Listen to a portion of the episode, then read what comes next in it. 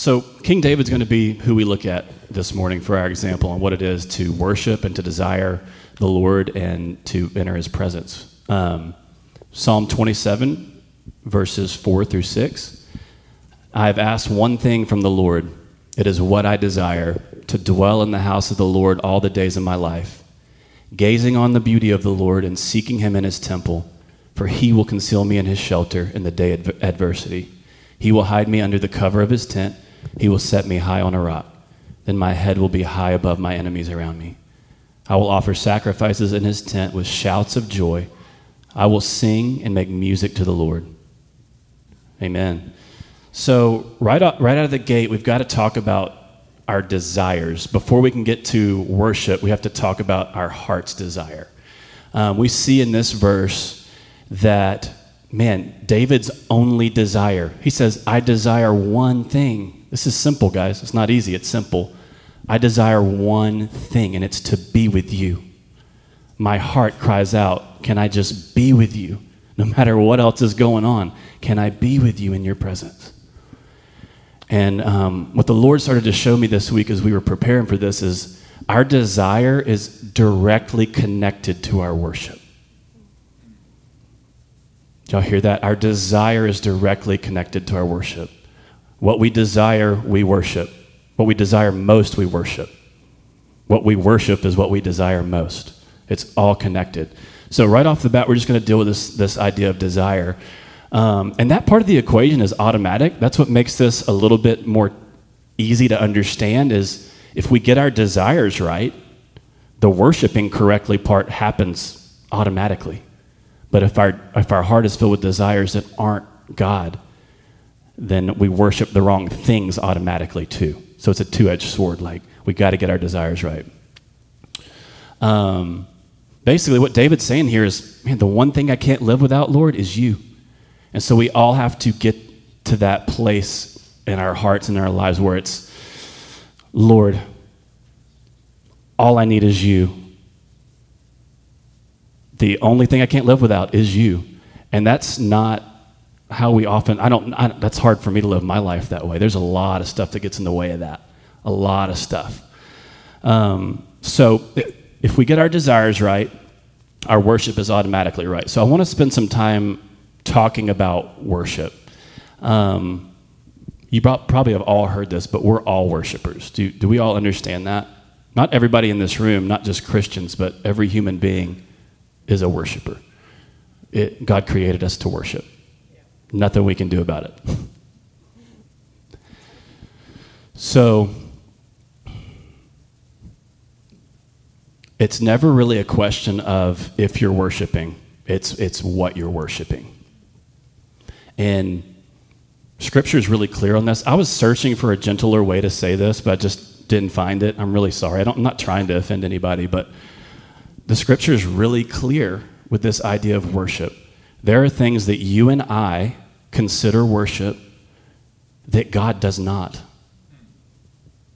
There are things that we would say, hey, God, we're worshiping you with this, and it counts for nothing. And so, right off the bat, we're going to talk about vain worship and how to avoid it.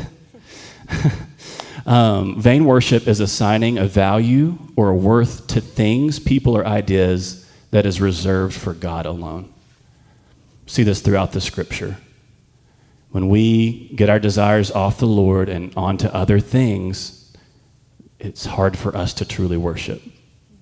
It's been a problem since the garden, right? Like that was the main deal, right? Um, Adam got his eyes off the Lord, Eve got her eyes off the Lord, and their, their one desire became knowledge or to, to, to know, and you, we all know where that led. Um, and the next thing I want to talk about this is a little bit more of a subtle way that we do this, and I think the people in this room specifically we've got to be a little careful of because it's just tricky. So another way we worship in vain is by giving an outward expression of worship that isn't tied to a heart that truly values or desires him. It's more subtle, and as believers we have to be careful because we have a built-in time where we come and worship the Lord. We we come on Sunday and we raise our hands and we sing and all that stuff, we have to be careful that our heart is right, or it doesn't, it doesn't mean anything. Um, So I want to I want to read Matt, Matthew 15, 8 through 9. This people honors me with their lips, but their heart is far from me. In vain do they worship me. That scares the mess out of me. In like a holy, like, I don't want to do that kind of way. Because what that means for me, worship leader, what that means for me is it's very possible for me to come in here on a Sunday morning, sing my guts out, raise my hands like ugly cry with snot and all the stuff, and it not count for anything. I want to be careful of that. What we're talking about today is more about what you do the rest of the week. Sunday's an overflow, guys. And while what we do on Sunday morning is absolutely it's, uh, so important, and I would never try to shift your belief on that, it's like Jake referenced this last week, it's like a tiny little bit of what we're called to do as it relates to worship and being in relationship with the Lord.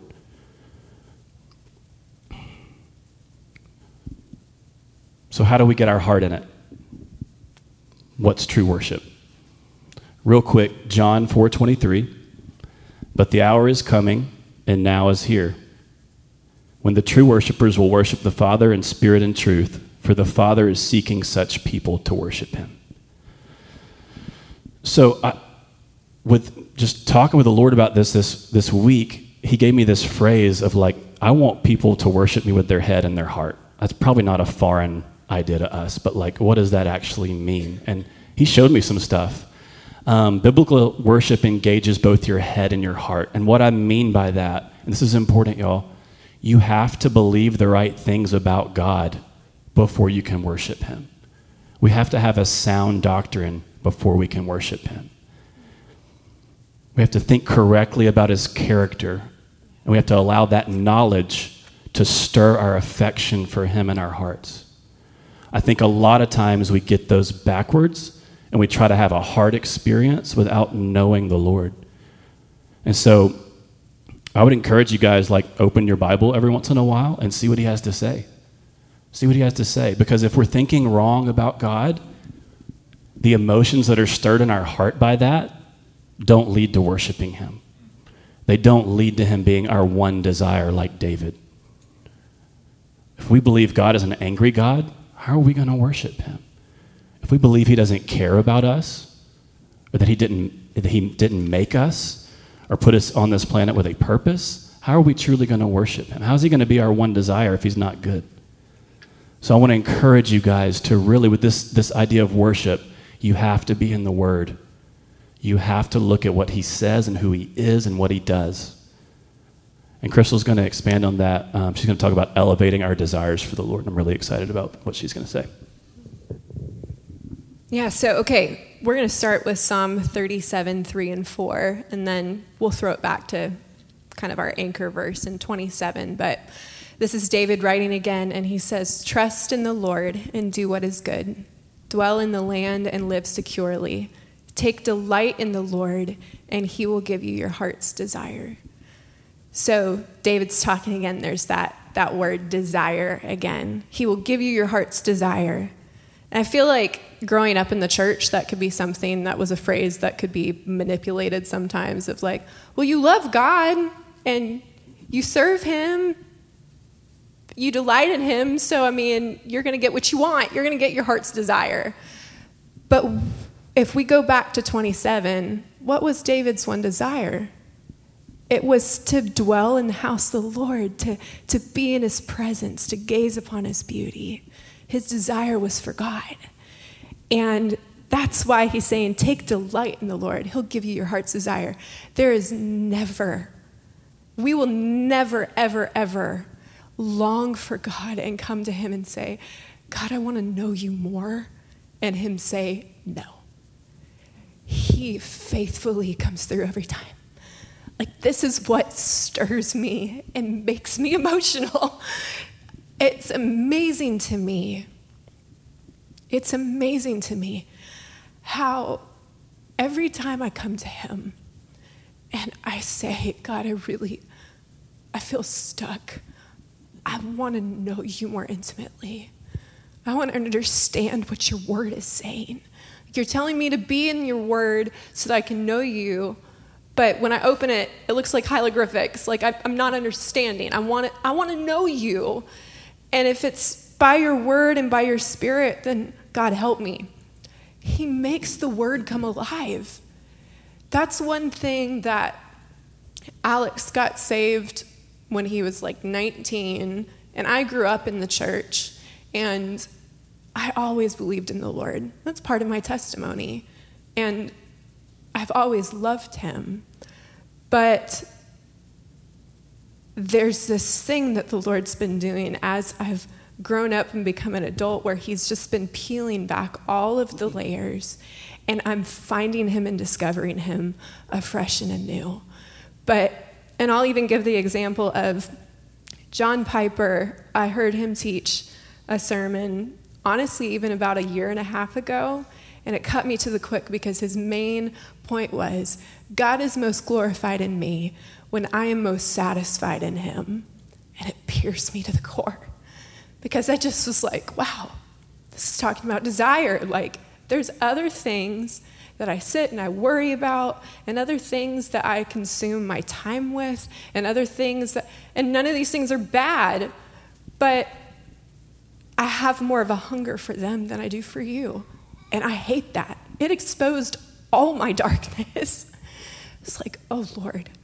So my prayer changed from that moment on, like this daily crying out of, like, oh God, I want to be satisfied in you.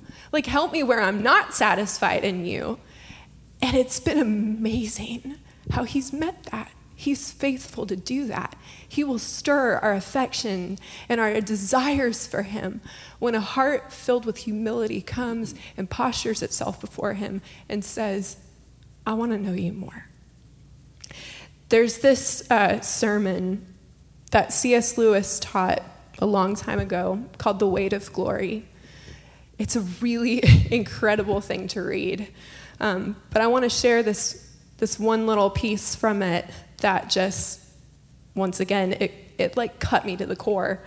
He says, if we consider the unblushing promises of reward and the staggering nature of the rewards promised in the Gospels, it would seem that our Lord finds our desires not too strong, but too weak. We are half hearted creatures, fooling about with drink and sex and ambition when infinite joy is offered us. Like an ignorant child who wants to go on making mud pies in a slum because he cannot imagine what's meant by the offer of a holiday at the sea, we are far too easily pleased. I mean, it's just slapped me right across the face. It's like, wow, there's so many other things that I'm fooling about with, other things that I have given place to that should be reserved for you alone. And coming and repenting and saying, God, help me make this right. Help me. I want to put you back on the throne. And the amazing thing is, is what Lewis is saying here is elevate your desires, elevate your appetite. He said that our Lord finds our desires not too strong, but too weak. Those vices or those things that hold your attention better than Him, you got it wrong. And it's the sweet invitation of, like, let me show you that I'm better than let me show you that I'm worth being king on the throne in your heart. I'm better than that. And that's just, that's been that journey that he's taken me on. That is just like, wow, Lord, I thought that I knew you, but you're far better and far sweeter and far more glorious than I ever gave you credit for. It's just amazing how when we come to him, He's an infinite God. He's huge. There's no, he's the beginning and the end. We can't fit him in a box. We can't figure him out. There's no formula to this thing. But what he says is, come with your desire to know me. You ask and you will receive. You're hungry, I will never turn you away. I will show you that I'm the bread of life. And he does it and it's pretty incredible. so, yeah. That's great. Thanks, babe. Um, everybody, let's take a collective deep breath. I know we dove right into that, but here's why. Like, we have to deal with this desire thing before we can talk about being in the presence of the Lord. So, we're going to transition into talking about the presence of the Lord now. And so, dealing with all these things that Crystal's talking about is how we get to experience living in the presence. So, I'm kind of laughing at myself because my next point on here is understanding the presence of the Lord. That's ridiculous. So I want to be very clear. This is not an exhaustive like look at the how we get to the presence of the Lord, but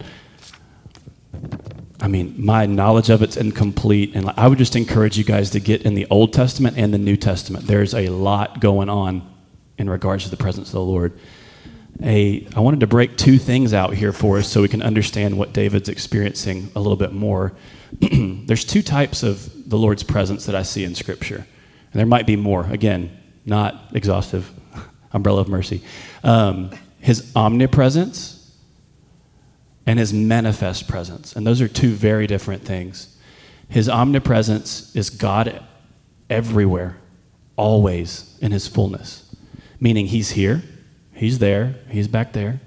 He's every bit of him is in the universe that is in this room. He's, he's, not, he's not scattered in pieces. He's everywhere, always in his fullness. His manifest presence, however, is when God reveals his presence in such a way that his glory is made tangible. It is felt in our hearts and in our bodies. Sometimes it's visible, sometimes it's audible. What we're talking about here is Moses in the tent of meeting, the upper room in Acts, where God just shows up and things change and things are different, and his glory is made present and shown. Let's read uh, Psalm 27 4 one more time. One thing I've asked of the Lord that I will seek after, that I may dwell in the house of the Lord all the days of my life. So, what's David talking about here, guys? Is he talking about going to church? Going to a building? Yes? Not necessarily? I don't know. the Old Testament, you see a lot of ways that the Lord showed his presence. I mean, the burning bush, the pillars of fire and smoke. The thing that David wanted was the, the manifest presence of the Lord. He's not talking about here, hey, Lord, I want to experience your omnipresence. Like, we're always experiencing that. He's saying, I want this special manifestation of your glory to fall right now. I want to position myself in a place where I can experience this. I want to do my part to see to it that when your glory falls, I'm there to experience it. David's desire was to meet face to face with the Lord. Yes, he did that in the temple, but it's not about a building. And here's what I'll, I will say like for us in this room, Jesus blew the door wide open for us. I don't have time to fully get into what happened there, but like we can enter his presence anytime we want. Anytime he becomes our desire and we position ourselves to receive from him, we can enter his presence. Our desire drives us into action. Um, I'm going to use some negative examples to kind of make my point here, but like if you're a drug addict, you, you take steps and you take actions to see to it that your need gets met. If, you, if, you, if drugs are your one desire, there are things you have to do to obtain those drugs alcohol, sex. There, there are things you do to pursue that that we're, okay, we just, the world is okay saying, yeah, I can do that. And what I want to say to you in the positive is there are things we have to do to get on the, the path where this thing flows. There are things we, that have to be dealt with in order to position ourselves correctly to receive this manifest presence. Uh, Matt Chandler has a, uh, a sermon called Under the Faucet. I really like that like picture of it. And he, he makes the case that God's manifest presence is like standing under a faucet, and you want to be there when God turns it on and this overflow happens. This thing, th- these spiritual things don't happen via osmosis. Like, we don't have any problem in the world, you know, agreeing that, hey, steps need to be made to get this thing that I want. But for some reason, with the spiritual things, we think that we just automatically, through osmosis, are in the presence of the Lord. And man, that, I think that does happen sometimes. Again, He shows up when He shows up. But there are things that we can do in our daily lives to place us under the faucet. And what I'll say is the path of that is holiness. And the thing in the way is our sin and our pride. And so if we get on the path of holiness and get rid of our sin and our pride, we can enter his throne room. We can live in his presence. Um, King David had no problem with this. Psalm 51, 10, 11, he knew that he needed to, to deal with his sin. He said, Create in me a clean heart, O God, and renew a right spirit within me. Why? Cast me not away from your presence, and take not your Holy Spirit from me. That means that there are things that we can do in our life that draw us closer to his presence, and there are things that we can do in our life that draw us away from it. If we love our sin more than we love living in his presence, then we're choosing to step out from underneath that faucet I was talking about. So, in order to live that holy life, you, we have to confess frequently and repent frequently. And then we celebrate our smallness and we celebrate his bigness. Um, Crystal's going to talk a little bit about experiencing the presence. Yeah. So he's gazing upon the beauty of the Lord. That's what, that's what he's desiring, to gaze upon your beauty. And it makes me think about the, um, the priestly blessing that Alex prayed over Tonda earlier, number six, um, about the light of the Lord's face shining upon him. And David knew that blessing well. He, he grew up a, a child of Israel. He would be familiar with hearing that priestly blessing. And I just love that heart of grant me the favor of your face. As we were preparing this week, I learned that there's a joy center of the brain that is actually like activated by like when you're a child, when you're a baby, is activated by like the countenance of the caregiver, which was just amazing to me. It's just like I mean, we've got four kiddos, and there's just this really sweet thing of when your child's a baby and like they could be like in with a whole group of people, and then like mom or dad walks in, and this like huge smile lights up. Hezekiah was doing that this week. I just love seeing that. There's just this automatic thing of like, there's my person. And David is connecting. It's like, grant me the favor, favor of your face. I want to gaze upon your beauty. He's talking about the secret place. He's talking about this place of intimacy where he's he is relating it to, yes, that was in the Old Testament. There's the days of, of the temple, there's the days of the Ark of the Covenant, and where the, the presence of the Lord reside, and you know, the manifest presence. But he's like, I want, I want this. I want face to face. And he grew up with these forefathers of his, like Moses and like Abraham, and these men that he would have heard of who were friends of God. That's what he called them. He called these guys his friends. And they met face to face, it said. And David's like, This is my one desire to not just know of you, but to intimately know you like, I have studied your face. I just want to be here. And um, just, it's, it's that sign of friendship. And actually, one thing that as we were preparing this week that I just couldn't get away from, that I just loved was, you know, Moses is meeting in the tent of meeting, and there's the pillar of smoke that's outside the door, and the children of Israel are bowing down and worshiping. But at some point, you know, I'm sure it's going long and the rest of the crew like heads back to camp. But then there's Joshua. Yeah. And he just lingers. Like the conversation wasn't even happening like to him specifically. It wasn't he was meeting face to face with him there and he's getting the download from the Lord, but he knew, oh, the presence of God is moving in that tent I want to be right there. And he just would linger outside the tent. He just wanted to be near, Joshua was really not anybody at this point. But the Lord saw that and you know this is this is why God did make him Moses Moses' successor. This is what made Joshua the guy that we learn about of Joshua in the Battle of Jericho.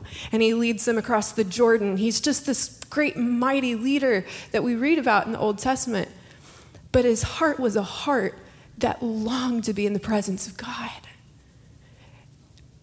And that's the heart of David. He longs to be in the presence. That's, I mean, even in all the things, it just blows my mind. David was just as flesh and blood as the rest of us and he blew it in some really incredible ways. He, he made some really big mistakes. And yet he died with the Lord still saying, This is a man after my own heart. Because he was literally after God's heart. That was his desire. His desire was to be with the Lord. And I think in all of that, like, in all of these men's example, I just was stirred of like, God, I want, I want us to be a people who are hungry to know you, to not just be a people who are content to just merely read about you and or show up on Sunday morning and we do our thing and like that be enough. Like if your invitation is you want to show up daily, like there's an invitation daily, guys. We live in the new covenant the veil was torn when Christ rose, or when Christ died. And then when he rose again and he poured out his spirit, there, if you are a born again child of God and the spirit's living inside of you, we've got a daily invitation to sit down and be in his presence. We can know him. All of us can. Even if you're not a believer yet, he's calling to you. It's like, I want to show you. Like, it just blows my mind that we have that invitation to just sit and to be with Him. So, anyways, just to even give some context of this psalm that, that David has written, you know, it's it's sounds so nice. Like, yeah, my one desire is to be with you. But the context of this psalm is that David had just gotten word from his best friend Jonathan that Saul wants to kill him and that he needs to flee town. And he was going to be gone for seven years. And Samuel had already anointed him and declared that he was going to be the next king of Israel. But there was going to be seven years between that anointing and him actually having the crown on his head. And he was going to be hiding in the desert. He was headed out into the desert to hide.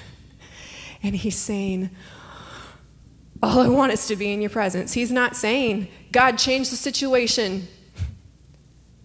That blows my mind. He's like, I just want to be with you. And so he says, For he will conceal me in his shelter. This is verse 5.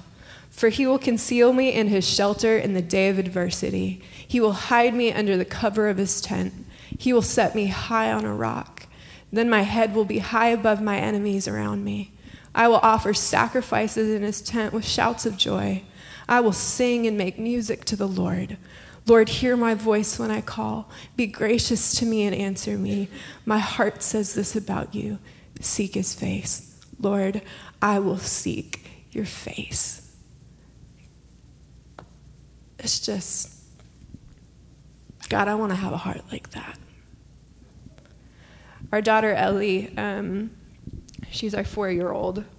About six weeks ago, I had to take her to the ER.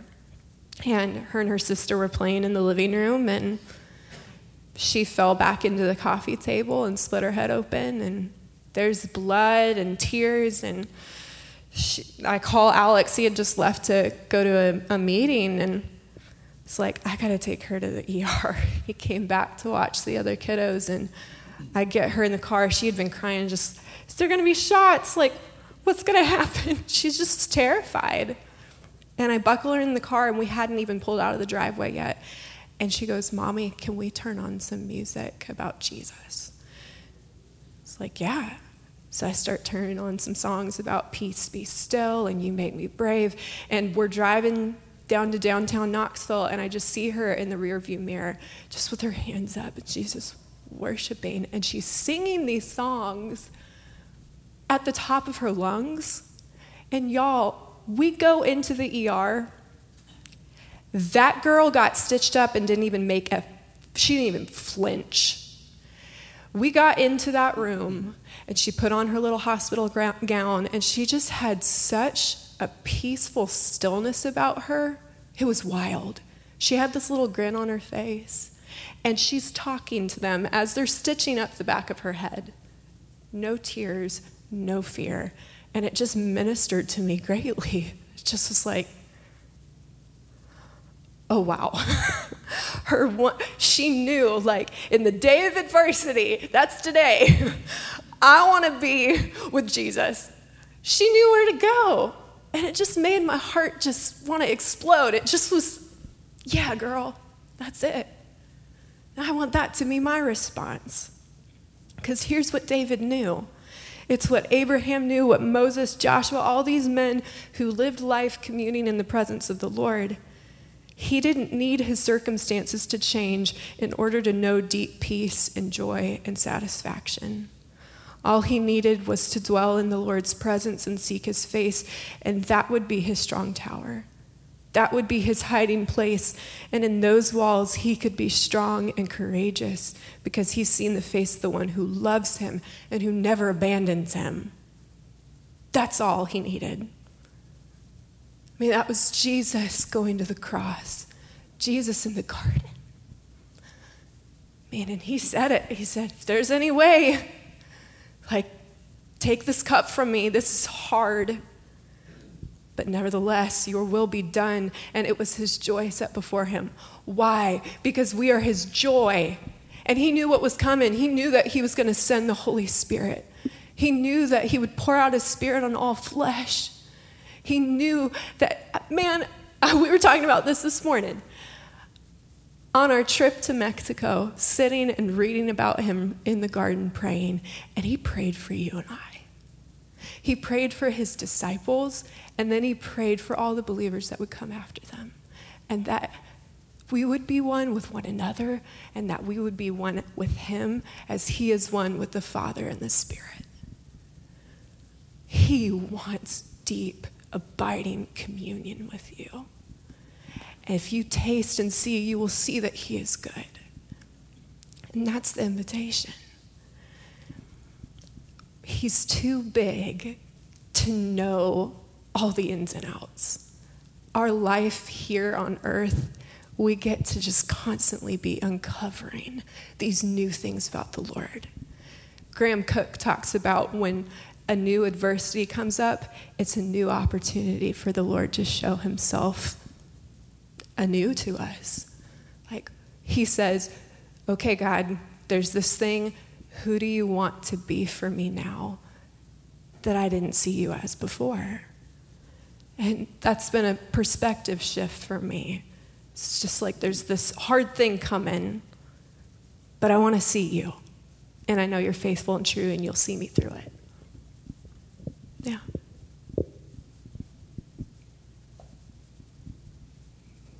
We have time for you to share another story if you want. Are you done? I could share it. Yeah, I think you should.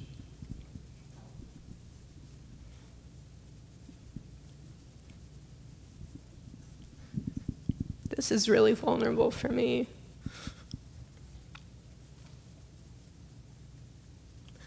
But God's good and He's faithful. I guess it would be about seven or eight months ago. It was the beginning of December. I had really just been struggling and just feeling at war within myself. And coming up against Alex and coming up against the kids and just feeling really unsettled and just I just felt really unsettled. felt like I was constantly fighting with myself and that would just ricochet onto the people that I love around me in our home. There was one night that Alex went to go take our oldest son, Jonah, to basketball practice. And I had just had it up to here. It's like, I'm, I'm done. I'm being stubborn and I'm not walking in your freedom and in your victory. And that's what's offered me in life with you. And I finally got up and I turned on worship music. And I just, I turned it up loud. And I started repenting. And I started to just worship in his presence, just in my living room. And what's funny is that my daughters eventually came in and I watch them sing and twirl, and they're sing not even singing the song that's on. They're singing their own, just spontaneous worship to the Lord, just singing about His goodness, while this other song's playing. It was beautiful. At one point, Sophia's like, "Can I have crayons and paper?" And she just starts drawing pictures of Jesus. She's like, "I want to give these to everyone I know." I'm like, awesome. But I started to feel this thing lift, and the songs that I put on, we sing some of them here, but the album by Rita Springer, Defender, it's just that is a that is a battle cry victory just album to me. And it was exactly what I needed, just singing the truth of every battle is won in you. And you are my defender, and you come back with the head of my enemy. And I can trust in you. And I start singing these things. And what's wild is that it started to release, and the, I heard the Lord say, You need to go grab olive oil. And y'all, this is this is this is vulnerable. This is real. the Lord had told me a couple months ago when this had first started of me feeling restless. I felt him telling me, You need to grab some oil, and I want you to bless your home and anoint your home. And I thought it sounded crazy. And I shut it down. I, he said it multiple times throughout the two months. And I kept pushing it aside and, like, ah, that sounds so weird. And once again, in that moment, he's like, I want you to grab olive oil. I was like, what on earth? Okay. So I go grab this giant Costco thing of olive oil. I'm like pouring it all over my hand. It's going all over the floor. I'm like, okay, this feels so weird. And he wanted me to go to each window and each doorpost in our home. I didn't even know what I was going to say. But what's crazy is that the Holy Spirit met me there in that moment and he started praying for me and showing me. I went first to our garage door, our laundry's in there. He was like, Why do you go in and out of this door? He's like, It's to do your children's laundry, to do your family's laundry. He's like, I washed you whiter than snow. I made your filthy rags white as snow. Every time that you do this is an opportunity for you to present me to your family, to love them like I love you. It took me out because that wasn't from me. I didn't even know what I was doing. It's like, why am I grabbing this bottle of oil and going around my house? I don't even know what to say. And he started to speak these things. I went to our shoe closet. We've got this closet, it's our coat closet in the hallway, and our kids' shoes are in there. And I opened it up, and he said, Blessed are the feet of those who carry the good news. I just started sobbing. It's like, okay. it just the point is, is that the Spirit of God is waiting for our hearts to come before Him anytime, anywhere. It's not just Sunday morning. He's got things to show us all the time that if we would just come and surrender, say, okay, God, just do it. I'm sorry for holding back. I want to know you more deeply. And the thing is, is that some of the most incredibly important, life changing experiences with the Lord haven't even been on a Sunday morning. They've been in the privacy of my home. They've been in that secret place that David is talking about. Like, I have one desire, and it's to be with you. And when he shows up, it is just beyond what we can think or imagine. I was praying things that were not me. It's the Spirit of God. And it's precious. And it's what's offered to each and every one of us. He loves us so much. And He's inviting us into that. And so we're going to we're going to worship. We've got a couple songs. Alex is going to get prepared. But the very end of the of the psalm, the very last verse of Psalm 27, after he's prayed all these things and he's declared these things to the Lord, even in the midst of him heading into the desert, he says, I am certain that I will see the Lord's goodness in the land of the living. Wait for the Lord. Be strong. Let your heart be courageous.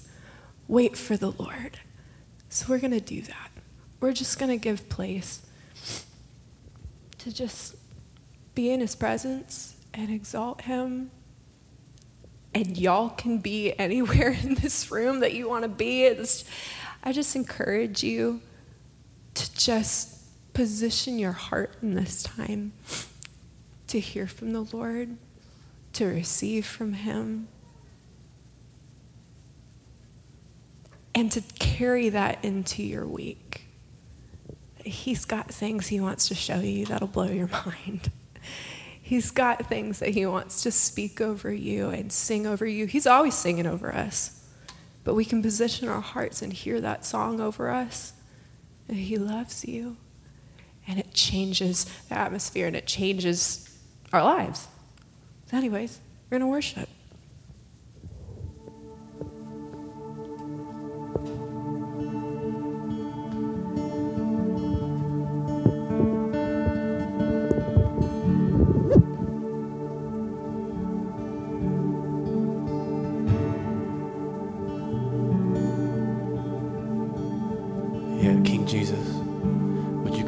This room, Lord.